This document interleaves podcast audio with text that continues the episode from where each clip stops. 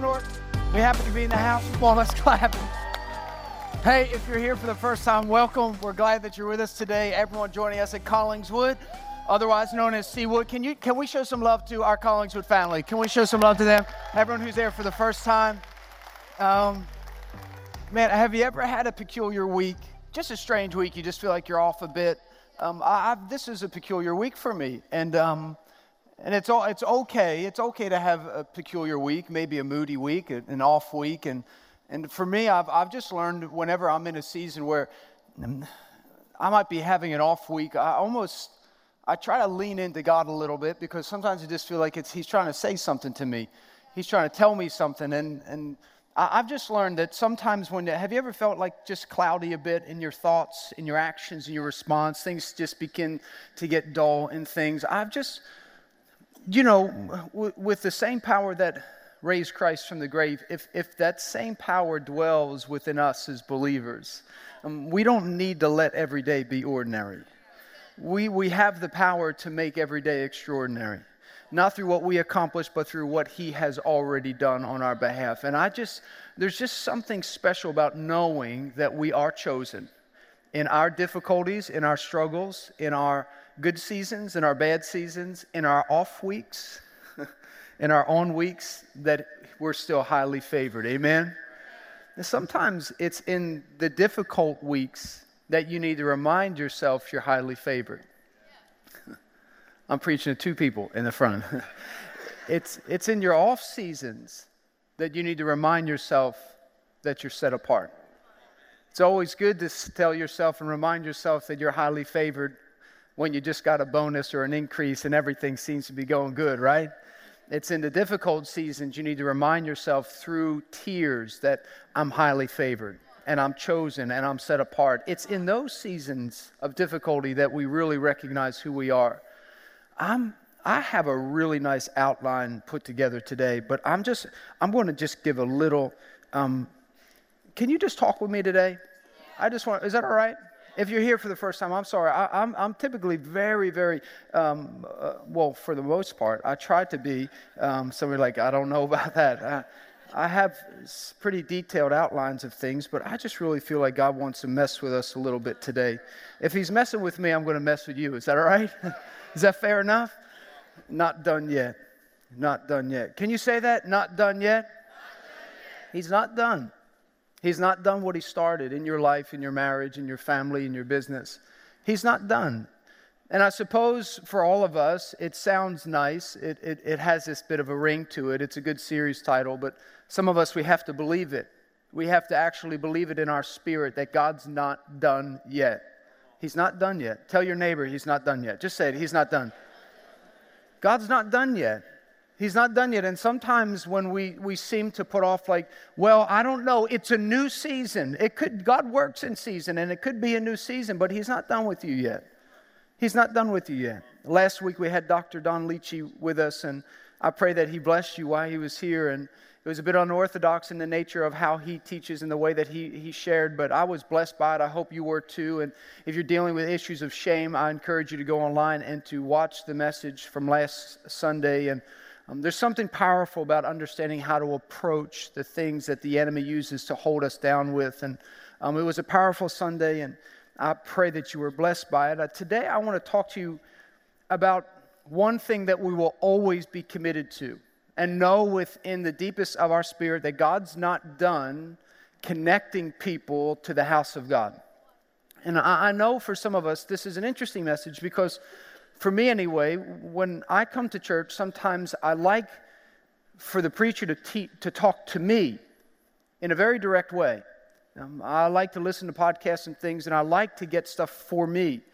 And when I hear things being preached that seem to do that seem to be focused um, on other people or other things other than myself, I, I begin to get disconnected from it because it doesn't seem applicable to what God's trying to do in my life. And have you ever been there in that environment? Have you ever sat in a service where someone, uh, we start to preach, and it could be a topical message, it could be a passage of scripture that you're familiar with, and when the pastor starts to preach about it, you say, Ah, I know this, and you kind of sit back, you kind of relax internally. You seem to think that, Oh, it's okay. They're not touching any of my buttons today, and I'm all right. And you kind of like look at the person next to you because it has to do with them and not with you, and, and, and all of that stuff. And, and I, I've realized that, that God has a very interesting way of exposing our faith.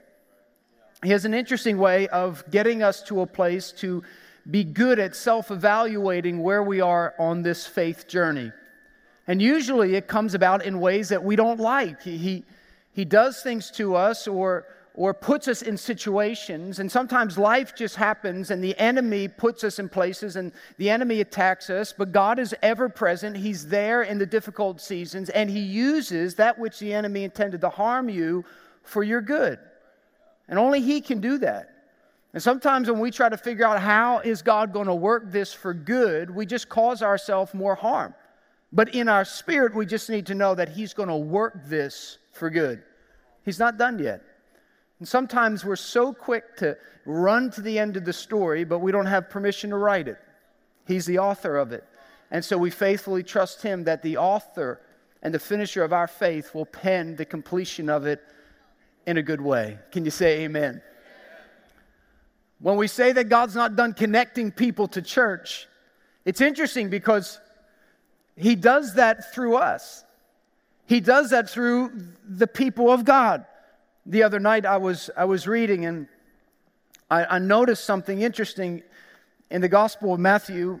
They don't have these verses because I'm just going rogue this morning. You said it was all right. And um, Jesus was notified that John the Baptist was beheaded. And he was just in one of those seasons. I don't know if you've ever been in one of those seasons before in your life where you just don't, you, oh, you almost don't even feel like getting out of bed. It's just like everything around you seems to be dark. Everything just seems to be dull. There's no joy in what brought you joy before. It's just a, a numbing season. Maybe it's because what you thought was going to bring you great joy and great pleasure and great purpose didn't, and you're there, and now you're just recalculating everything in your life. And maybe you're here today and you have no idea what is up and what is down, and you feel and you would describe yourself as just lost. Though you know God and you know and are familiar with the church, you just feel like the season you're in right now is one with no direction. That's where God does his best work. That's where God exposes what type of trust we have in him. And here it is, we find that Jesus was just notified that John the Baptist was beheaded. And it's interesting because I've preached this passage of scripture before, but I never realized the context of the emotions that Jesus carried into this miracle because some of us, we, we are a highlight driven culture today, and everything is highlighted. It's the good, it's the, it's the better, it's the best, it's never just the normal. And I'm starting to recognize that the real friends in your, in your life are the ones that you can talk about the crap with, and they don't judge you because of it we're inundated with all the good things, but sometimes we just need people that can carry our difficult things with us. And so Jesus is dealing with some difficult things. And it's interesting because in this passage of Scripture, it says, as soon as Jesus heard the news in Matthew chapter 14, it says, as soon as he heard the news, he left in a boat to a remote area to be alone.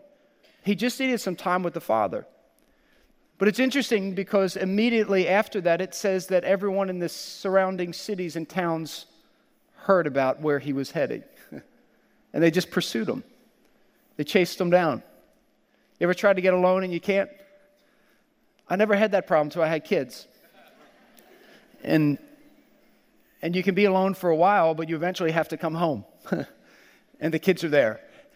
And then you're like, I'll just get up early. And you're like, oh, I got plenty of time. And then that hour or two hours just seems to evaporate. And you hear the feet coming down the steps. And you're like, oh, God, no. if they woke up at like 25%, we'd be all right. But Levi wakes up at like 100%. Avi about 125, you know, and they're just ready to go. You can't get alone. Jesus tried to get alone, but he couldn't. It says, But the crowds heard where he was headed and they followed him. And not from one town, but from many towns, they followed him. Now, listen to this Jesus was trying to get alone, but he was followed by people. People who were broken, people who were hurting, people who did not have it all together. And they just knew that he had something that they needed and that they desperately wanted, so they pursued him. They followed him. And so it says in verse 14 that Jesus saw the huge crowd as he stepped from his boat. And it said he had compassion on them and began to heal the sick. He tried to get away and he couldn't get away. Do you know, God uses us in seasons when we want to be alone to minister to other people. But there's a prerequisite in it it's that we're committed to the cause of Christ. Do you know, we say this verse often in church. It's Psalm 92, verse 13. It says that those who are planted in the house of the Lord will flourish in the courts of their God. Do you know what it means? It means that you're planted in the house. That word planted, I don't know, I suppose it could be best described as rooted down. I don't know if you've driven by the new building on Orr Road recently, but um, we're nearing the finish line and there's a lot of plants being planted there now. Hundreds of plants. And they were just planted, and I could probably take my three year old son over there if I wanted, and I would say, Levi, rip out that plant, and he could probably do it with ease. Not because he's he is pretty strong, but um, not because he's he's that strong, but because that which was planted hasn't had time to root itself yet. And many of us don't give ourselves time to become rooted in church and because there's a delay often in our relational connection with other people, and because we often don't feel like we belong, we don't stay long enough because there's a delay in the process, and we leave before God has a time to root us down and to be planted. Um, how many of you are married? You put your hands up? It's a lot of you. So there should be a lot of prayer in this house. um, have you ever had a conversation with your spouse about a strategy or an approach? And this happens frequently in, in marriage. I've found out that we're not the only ones in this. And maybe it's with disciplining your kids, maybe it's with the approach on eating, what, how you should eat, what type of food you should eat. Maybe it's about what you wear, or where you shop. I, I don't know, but have you ever had a strategy conversation? And you are just so sure of your strategy that you will argue until you are blue in the face to say, This is how it should be done. Is there anyone else, married couple, that, uh, okay, there's like six of you that are honest, and that's all right. That's why you're in church. And, um, and, and I just wonder if some of us believe God's strategy. Like, I just wonder if some of us actually believe that if we are devoted and planted in God's house, it will flourish. Because, see, the difference between those who, who are fully committed to the faith and who are followers of Jesus, I don't think they waver on God's strategy. I think a lot of us are, are looking for ways to argue with God about why his strategy doesn't work.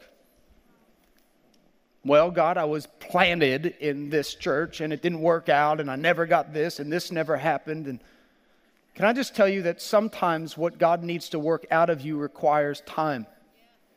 And it requires you to just stay where you are, but be intentional about where you are. Be committed to where you are. I watch God. Can I tell you something? God is going to redeem this planet through us. You're like, oh no. That's his plan. To redeem humanity through the local church. This is plan A, not plan B or plan C.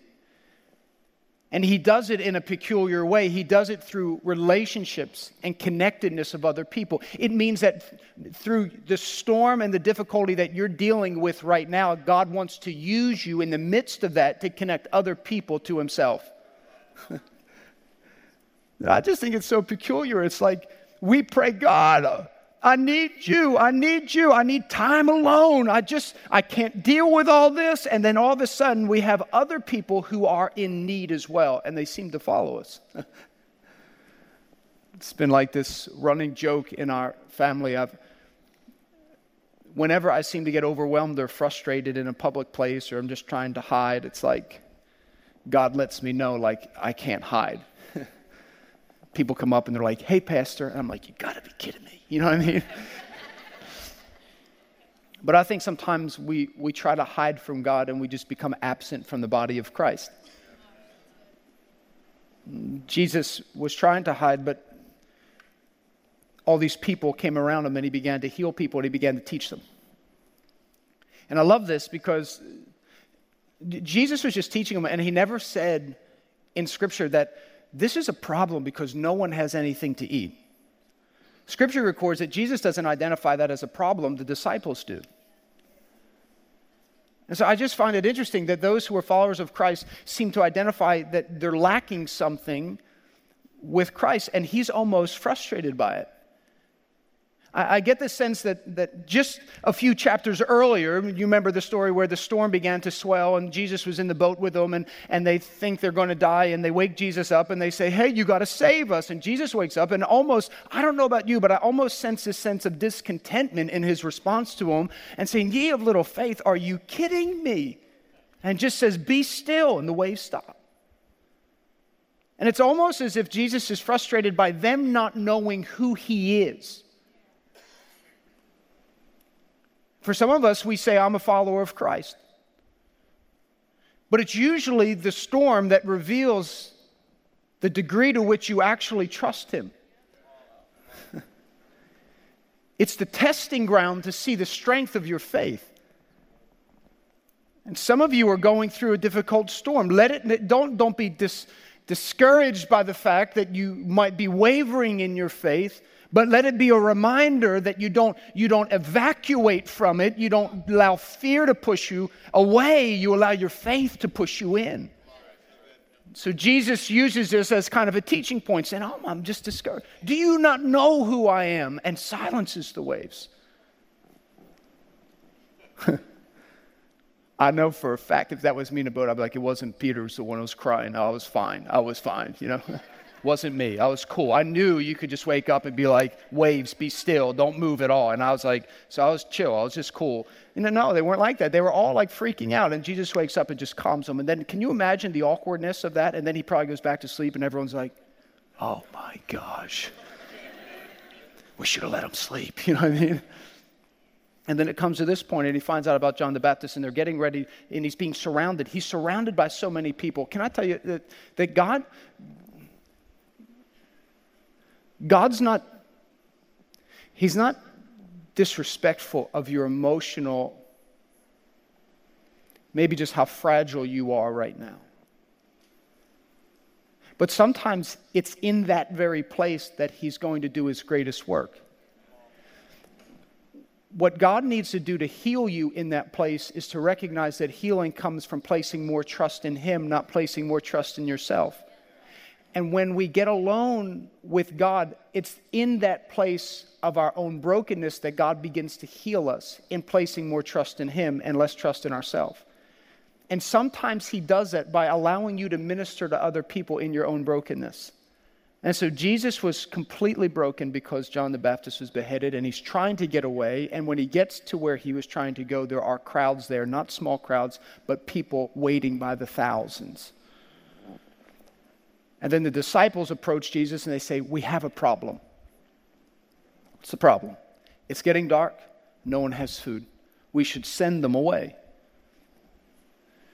And I, I almost feel like Jesus is having the same deja vu moment as the boat. Thinking, like, hmm, wow, okay, um, I guess that wasn't good enough. Um, but then this is interesting his response to them. He says, You feed them. I just find this interesting because some of you want God to do something, but God wants you to move from where you are so that he can use you to be part of the miracle that you've been praying for. Eh, God, God uses us in the process of our own development. He uses us in our own brokenness. He uses us in our own difficult seasons to minister to other people. And in the process of ministering to other people, He ministers to us. this is, Jesus says, feed them. Can you imagine that awkward conversation? Because you don't want to say no because you know what he can do with the waves. He just silences. He has a power and the authority to speak to nature and it listens. And he says, feed them. I'm like, oh gosh, okay. Um, what do you have? And what you have is always enough when it's surrendered to God. And so he takes the boy's lunch, he blesses it before the Father, and Jesus says, distribute it. Jesus didn't distribute it. Sometimes the greatest miracles are the ones that we work with God in and we partner with Him and we represent Him well. And He says, You distribute the nourishment the people need around you. And they did. And something powerful happened in that moment. All were fed. And if you read a few chapters later, you'll find that Jesus tells them to go. Get in the boat and go. It's exhausted. Have you ever been exhausted from doing good? having a big dinner, having all these people around, ministering to people, and you're emotionally and physically exhausted. Jesus tells the disciples, Go. And Jesus goes up on a mountain and he begins to pray alone to the Father. But we read in Scripture that while they were going across the Sea of Galilee, which I guess would be a lake to us, right? I love it. Josephus, who's an early historian, says that during the first century there was roughly around 250 vessels that would be on this lake. Parts of the lake are nearly 175 foot deep. It's a deep lake, but there's people all over. There boats and vessels, they're fishermen. But it's in this valley.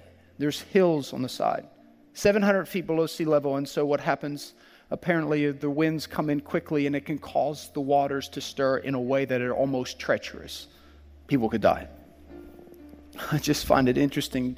The disciples are exhausted, they're tired, they just fed over 5,000 people, and Jesus insists, scripture says, to get into the boat. They're tired, and he tells them to get into the boat. And it's not as if he doesn't know what's getting ready to transpire, and he goes to the mountain to be with his father, and they go across the lake, and it's in that very spot that another storm starts to stir. And what I think is so interesting is that Scripture doesn't record that they start to panic because Jesus isn't there. They almost figured out through the last several miracles that he's present with them. And then all of a sudden, they start to see this figure walking on the water. And Scripture records that they all panic. They all panic and they start to scream, It's a ghost. And immediately, when they start to say it's a ghost, Jesus identifies himself. He says, No, it's me. And I think for many of us, it's in seasons of fear that, that as God approaches us in a way that we're not expecting Him to approach us, we just miss Him. And we start saying, Oh God, God, this is bad. This is bad. This is a ghost. And Jesus like, No, no, it's just me. Can you imagine? He's walking on the water, guys. You know what I mean? He's walking towards us. And, Jesus, and Peter, I love this. He calls to him and says, If it is you, call me out. And we know the story. Jesus calls Peter out and he walks on water. And then he takes his eyes off Jesus and begins to look around him and all the things going on. And he's distracted and he's overwhelmed. And fear begins to fill his spirit. And he begins to sink. And Jesus walks over to him and he declares to him, He says, Ye of little faith. He's almost like, Why don't you trust me enough? Why don't you keep your eyes upon me? How often do we get distracted by the things around us and we become so obsessed by our own storm, by our own struggles, by our own challenges that we forget that we're called to something greater than what we're called to? We're called to minister to people, to redeem people, to pull them out of the place of brokenness. The house of God is a place of hope for the hopeless, it's a place of healing for the sick.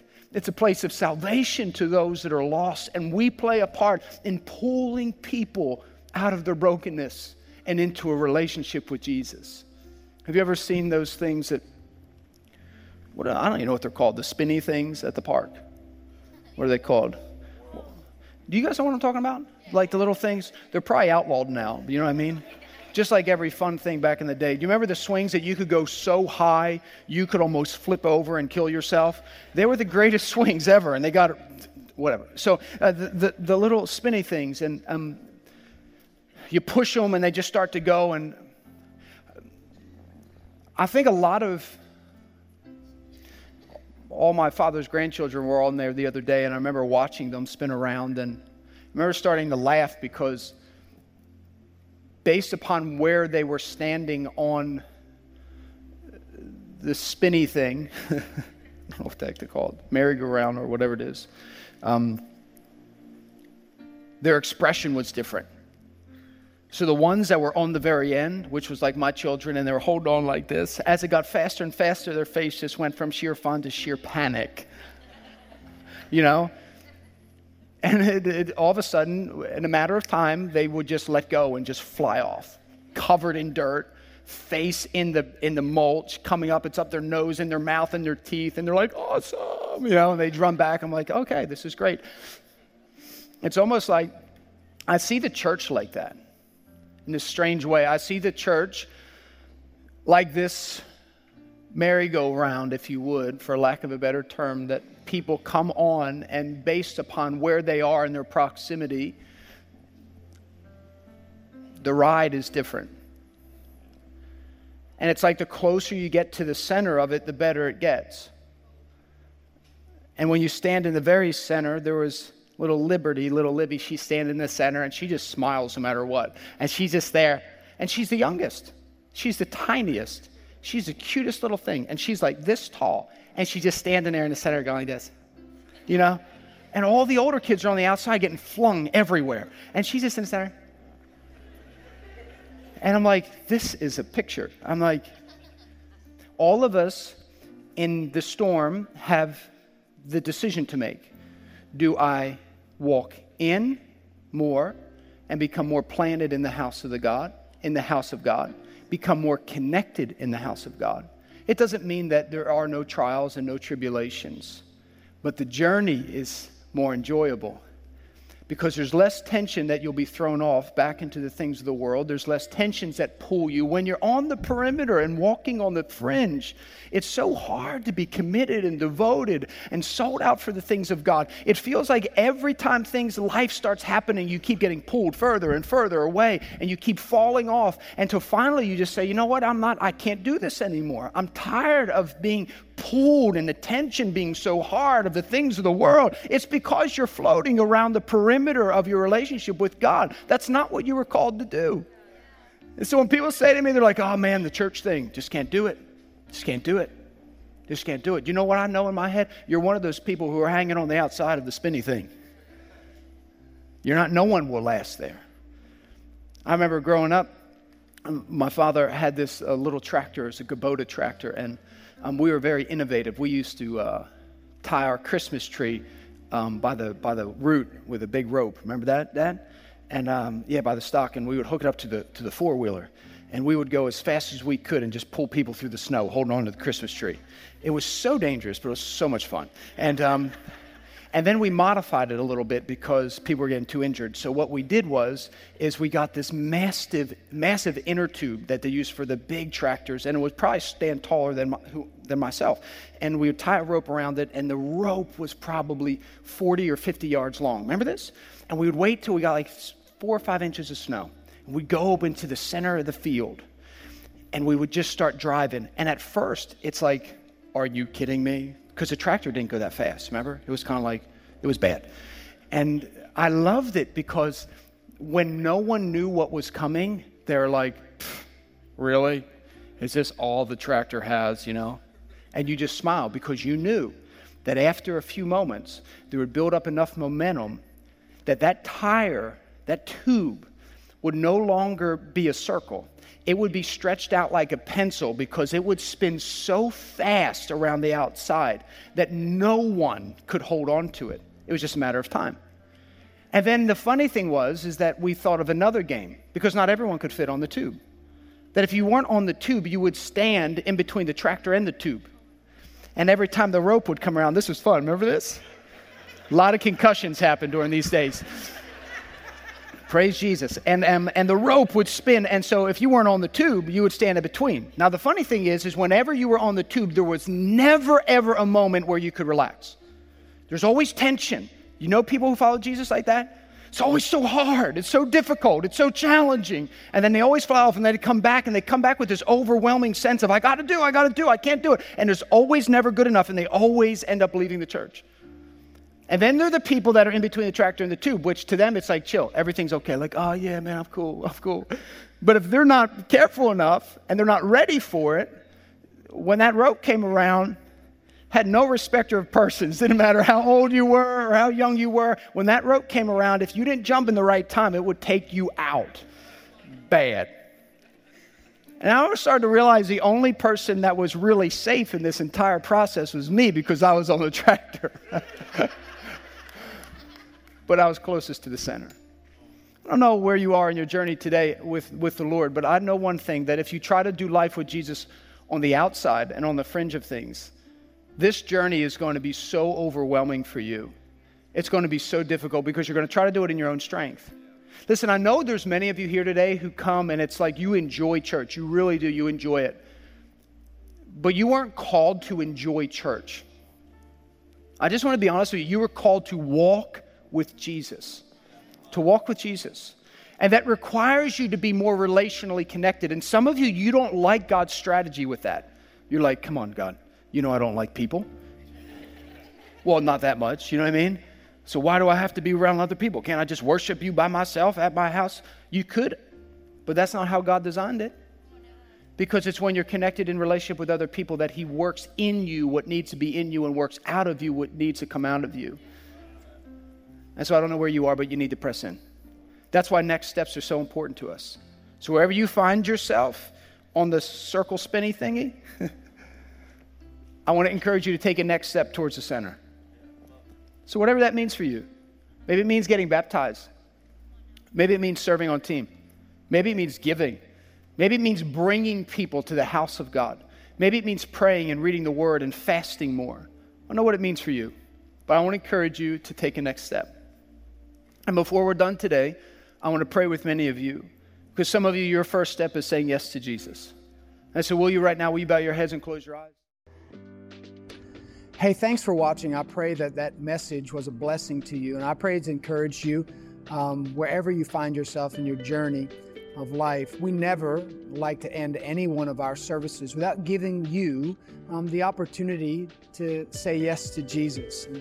The Bible says in Romans chapter 10, verse 9, that if you confess with your mouth and believe in your heart that Jesus was raised to life, that you will be saved. And Salvation is a free gift. You can't earn it, you can't buy it, you can't work towards it. It can only be received. It's this incredible grace that comes only from God.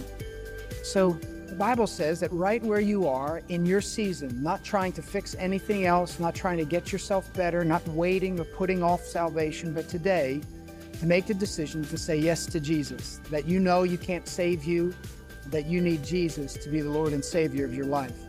The Bible says it only requires you to say a simple prayer. So repeat after me. Just say this prayer. Say, Dear, Dear Jesus, forgive me of my sins. I believe that you died on the cross and rose again. Come into my life and make me new. I'm now a Christian. Christ now lives in me. In Jesus' name, amen. Listen, if you just said that prayer, we believe that your eternity is secure in Christ. One of the things that I want to encourage you to do, your next step, if you would, um, is to tell somebody, whether you're telling us through the website and contacting us and informing us, or telling someone else at a local church that maybe you visited. The second thing I want to encourage you to do is to be planted in a healthy, Bible based church, whether it's True North Church or another church close to you. Find a church community to do life with. Man, we're so excited for you. Make sure that you get a Bible. If you don't have one, please reach out to us. We'd love to bless you with a Bible and encourage you on your journey with Jesus. I'm excited for you. I truly believe that your best days are still ahead.